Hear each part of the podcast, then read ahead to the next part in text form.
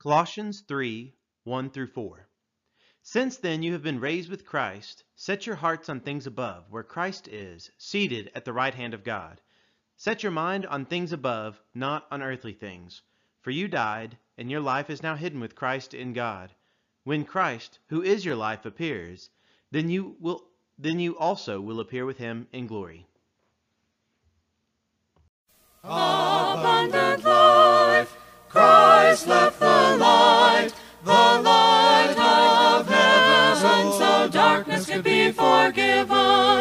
Servant to be, a Lord, himself did he, gave his life to the that I might live abundantly.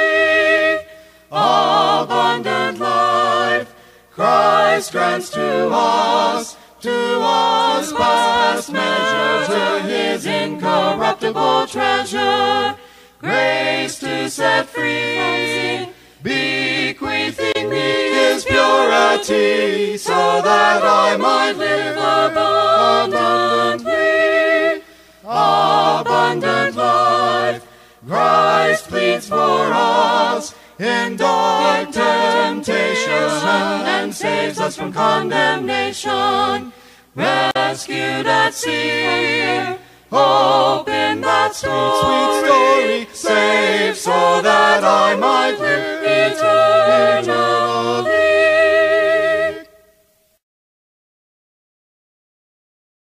Since today we are celebrating Father's Day, I thought it would be a wonderful opportunity for us to look at our Heavenly Father, the Father of life itself. You know, last week we looked at how only God has true immortality just in and of Himself, and He has chosen to give life to all of creation around us. Now, what I want us to do is just kind of take a look at a few select passages from John, from John's Gospel, and there's a very particular reason why I want us to look at John's Gospel.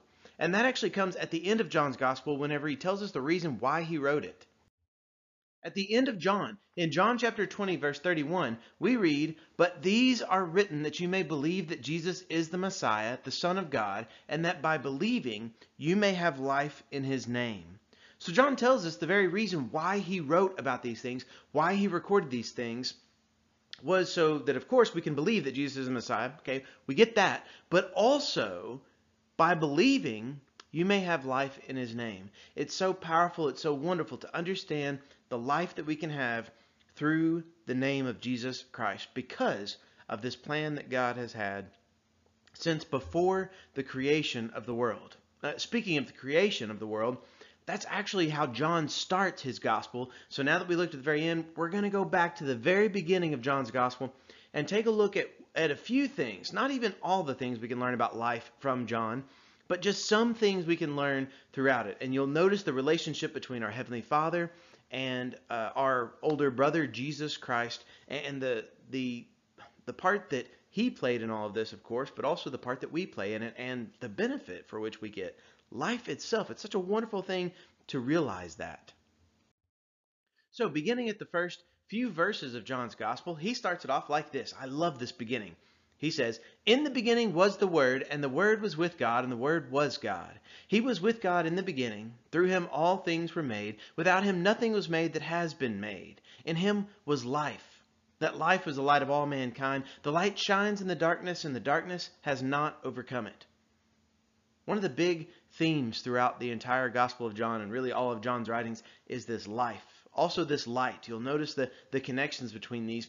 But we find in verse 3 that make no mistake about it at all. What John is is going back to the very beginning of all creation, and he is saying through him, through God, through Jesus Christ, all things were made. You know what that means? That means that God is the ultimate father. Because, you know, yes, I know that we don't always like those those genealogies that so and so beget so and so beget so and so, you know, or so and so was the father of so and so. And you know, we don't always like those those lengthy lists. Um, however, if you if you look at them, you know, ultimately, if you just keep backing it up and and say, okay, well, who was his father? Who was his father? And then you go back to Adam. Who was Adam's father? Adam's father was our heavenly father, was God, God Himself. God is the one that ultimately has given life. He started life, and all life is still found in Him. we see this, this wonderful image that this life was the light of all mankind. That light, it does shine in the darkness. And Jesus himself, in another gospel, tells us to be the light of the world. It's not because we have this light in and of ourselves, although some people try to kind of think about it like that, but really it's not our light that we are shining. It is the light of God that we are reflecting. We are reflecting the light and this life of God throughout this dark world around us. And John's gospel starts off with that, telling us that God is the one who has started everything off. He is the one who gives us life. In fact, I would say that without him, you can't have life. Not not ultimately, not not fully, not truly. Yes, God is gracious enough to give us life in this life, so to speak, but you won't have eternal life, not apart from God. God is the only one who's mortal, immortal, and he has given us as mortals immortality but only through his Son, Jesus Christ. In him was life, and that life was the light of all mankind. Still in John chapter 1, if you skip on down a few more verses, you find out about this, a little bit more of this story. You find out that Jesus Christ was actually rejected by a lot of people, his own people, in fact, the the uh, the, the Israelite um, nation, you know, the Israelites, the Jewish nation. He was rejected for the most part by them, but some people still did receive him. Some people did receive him. And those who received him, they are born of God. Uh, John says it like this verses 9 through 14. The true light that gives light to everyone was coming into the world. He was in the world, and though the world was made through him, the world did not recognize him. He came to that which was his own, but his own did not receive him. Yet to all who did receive him, to those who believed, believed in his name, he gave the right to become children of God Children born not of natural descent, nor of human decision, nor of husband's will, but born of God. The Word became flesh and made his dwelling among us. We have seen his glory, the glory of the one and only Son, who came from the Father full of grace and truth. This passage already tells us that, look, if we receive him, if we receive Jesus Christ, if we believe in his name, then we can become children of God. We can be born of God. And we see, of course, this wonderful verse in verse 14 that this word that has been talked about since verse 1. This word is Jesus Christ. He became a human being. He made his dwelling place among us. He came from the Father. He is full of grace. He is full of truth. And we see in verse 18 that no one has ever seen God but the one and only Son, who is himself God and is in closest relationship with the Father, has made him known. So, see, it is quite literally through Jesus Christ for which we can know our Heavenly Father better. That he is in the closest relationship with the Father, and He has chosen to enlighten us. He's chosen to allow us to become children of God, to be able to be a child of God, to be able to have that, that title, to have that relationship with our Heavenly Father. That's such a wonderful thing, and it all comes through Jesus Christ to those who receive Him, to those who believe. We can become children of God. But that's not where it ends. In John, just a few chapters later, in John chapter 3, we, we find out this. So I, I want you to notice this relationship between Jesus and this Son and life. In John 3, 35 and 36, the Father loves the Son and has placed everything in his hands. Whoever believes in the Son has eternal life, but whoever rejects the Son will not see life, for God's wrath remains on them. Obviously, we see the, this, this contrast here we see the contrast between, well, you can have life or you can reject it. And if you reject it, then there is this wrath of God that does remain on those who reject the Son. So, what we are called to do is we are called to believe in this Son. We are called to have life through his Son. That Son, of course, is Jesus Christ. Make no mistake about that. Our faith in Jesus is critical. It's it's necessary in order for us to have life eternal. I mean, I, just want you to, to stop and try to imagine that for a moment. Because you know, when you when you stop and you think about your own life, no matter how old or how young you might be, at some point or another, we realize that there is going to be an end to life here on, on this planet like we're used to. But yet, the Bible speaks of having eternal life. Because Yes, even though you might experience death here in, in this life and on this earth, you have this gift for eternal life. But it's given to only those who have faith in the Son. And whoever believes in the Son, whoever has faith in the Son, has eternal life. A few chapters later as well.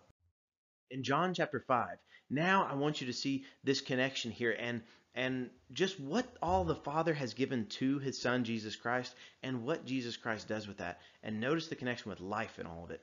In John chapter 5, we're going to go uh, in verses 19 all the way down through verse 30. And I'm going to read them uh, all, all together because I believe it's an important, um, an important part that one just kind of leads into another. So here we read this. Jesus gave them this answer Very truly I tell you, the Son can do nothing by himself. He can do only what he sees his Father doing. Because whatever the Father does, the Son also does.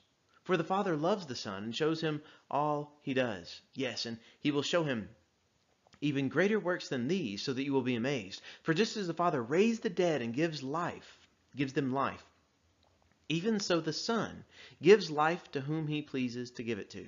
Moreover, the Father judges no one, but has entrusted all judgment to the Son, that all may honor the Son just as they honor the Father. Whoever does not honor the Son does not honor the Father who sent him. Very truly I tell you, whoever hears my words and believes him who sent me has eternal life, and will not be judged, but is crossed over from death to life. Very truly I tell you, a time is coming, and now has come when the dead will hear the voice of the Son of God, and those who hear will live.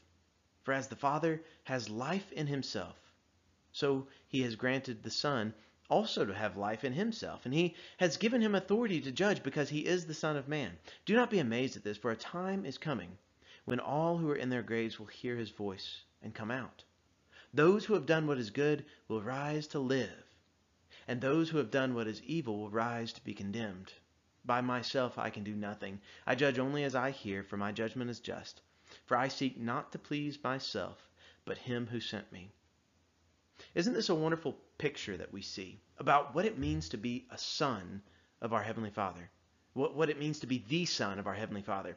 And you know, within this, I, I can't help but, of course, see that there are some things that are only true about Jesus Christ because some of these things God doesn't, you know, I mean, He doesn't.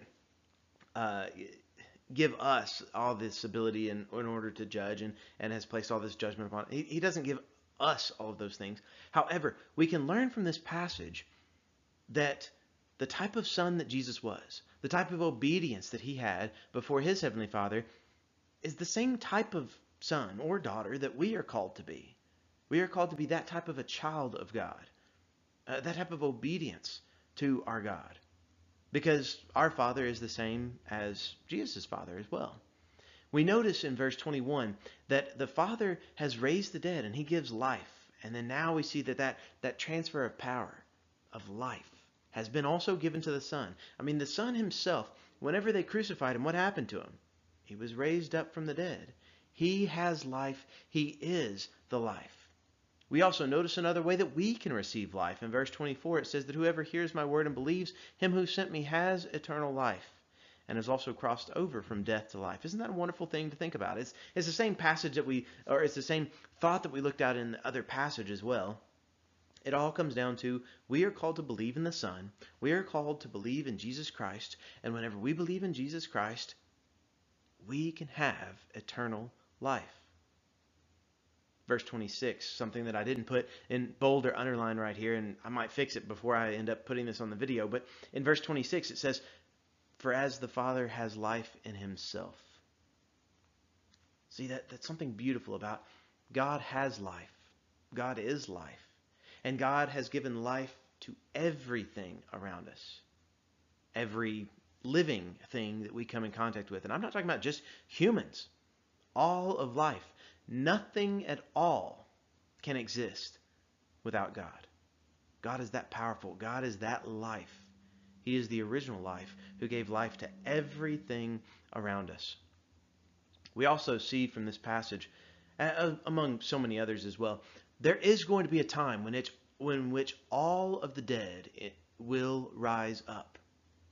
Now, it's our option as to how we uh, choose to live our lives right now as to what that day is going to be like for us. Because it can be, as verse 29 says, those who have done what is good will rise to live. It can mean life. Now, yes, that does mean that, that we will die. Yes, physically we will die, you know, unless the Lord returns before then. Yes, we will all die. But we have this hope through Jesus Christ, through his Son, of eternal life. And if we have done what is good, what is pleasing before our Heavenly Father, then we can rise and be given life forever. I'll always have that. Now, we also have the other option as well. What happens to us if we reject His Son? Well, by this point, I think it's been pretty plain because, I mean, we're just a few chapters into John, but we've seen it several times that it's, it's not well if you reject His Son. But those who have done what is evil will rise to be condemned. You see this contrast here.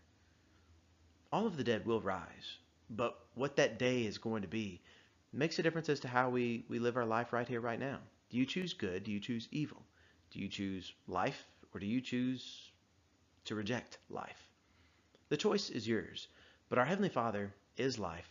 He wants to give us life, and He wants to give us life eternal. There's still some more from John's Gospel I want us to see about life, though. If you now look at these two passages here, and I want you to notice that Jesus says on two different occasions that He is the life. In John 11, 25, which, by the way, the context of this is Lazarus has died, and Jesus is stating something so wonderful because, you know, yes, in that chapter he does raise Lazarus from the dead, but one of the statements that he makes is, is Jesus said to her in verse 25, I am the resurrection and the life. The one who believes in me will live even though they die. This is what life looks like. This is what that, that passage also is talking about. You know, we could rise uh, to live. Well, if we believe in Jesus, we will live, even if we do die. But then also in, in chapter 14, Jesus says the same type of thing as, as well again there in verse 6. Jesus answered, I am the way and the truth and the life. No one comes to the Father except through me. Do you want to be able to go to the Father?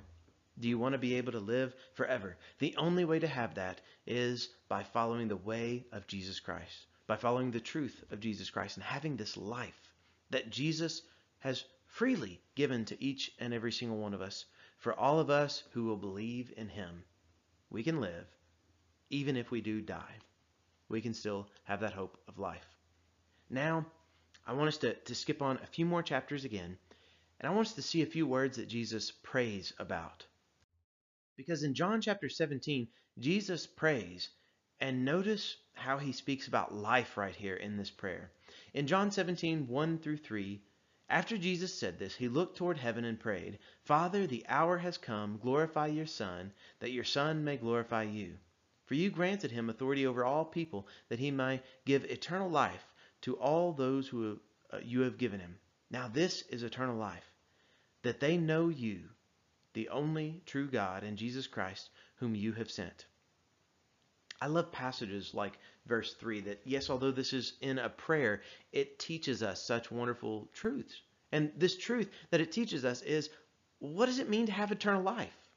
You know, we get this definition every once in a while that, that we kind of like. And here in verse 3, you have, now this is eternal life. Okay, what is it? What eternal life is all about and what it means is knowing God. He says, knowing the Father, the only true God, and Jesus Christ, who the Father has sent. So, what does it mean to have eternal life? It means you know God and you know Jesus Christ. Can those two things be said of you? Because if those two things can be said of you, if you know God and if you know Jesus Christ, and if you believe in God, and if you believe in Jesus Christ, and if you follow this way of Christ, then you too can have eternal life. I want to remind you again, and we'll kind of end the same way with the same passage that we began with. It's at the end of John's Gospel. John told us the reason why he wrote everything that he did, every single miracle, every single uh, conversation that he had. He wrote all of the events down that he did, and he recorded in John 20, 31 why he did it. He said, But these are written that you may believe that Jesus is the Messiah, the Son of God, and that by believing you may have life in his name. I happen to think that life is a wonderful thing. Life is a wonderful gift of God, and we can have eternal life through the name of Jesus, the Messiah, the chosen one of God, the Son of God. Does that describe you today? Because if it doesn't already, it can. We must believe in uh, His name in order to have this eternal life that he describes. That's why John wrote his gospel. That's why we proclaim this gospel message, is so that more and more people can have life. I hope that you have chosen the pathway of life, and I hope that you have chosen to share the pathway of life with those people around you. Help me, dear Lord, as I journey below, more of thy wisdom and sweetness to know.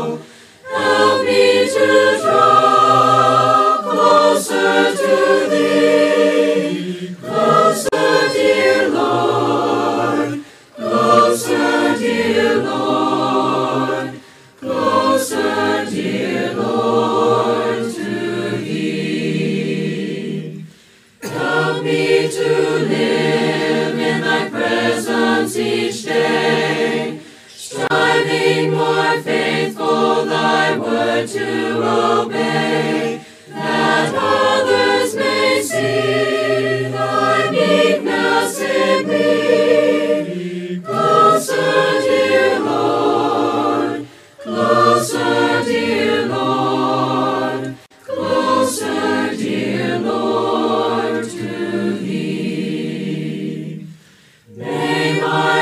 shine and my faith never dim, a living example to those in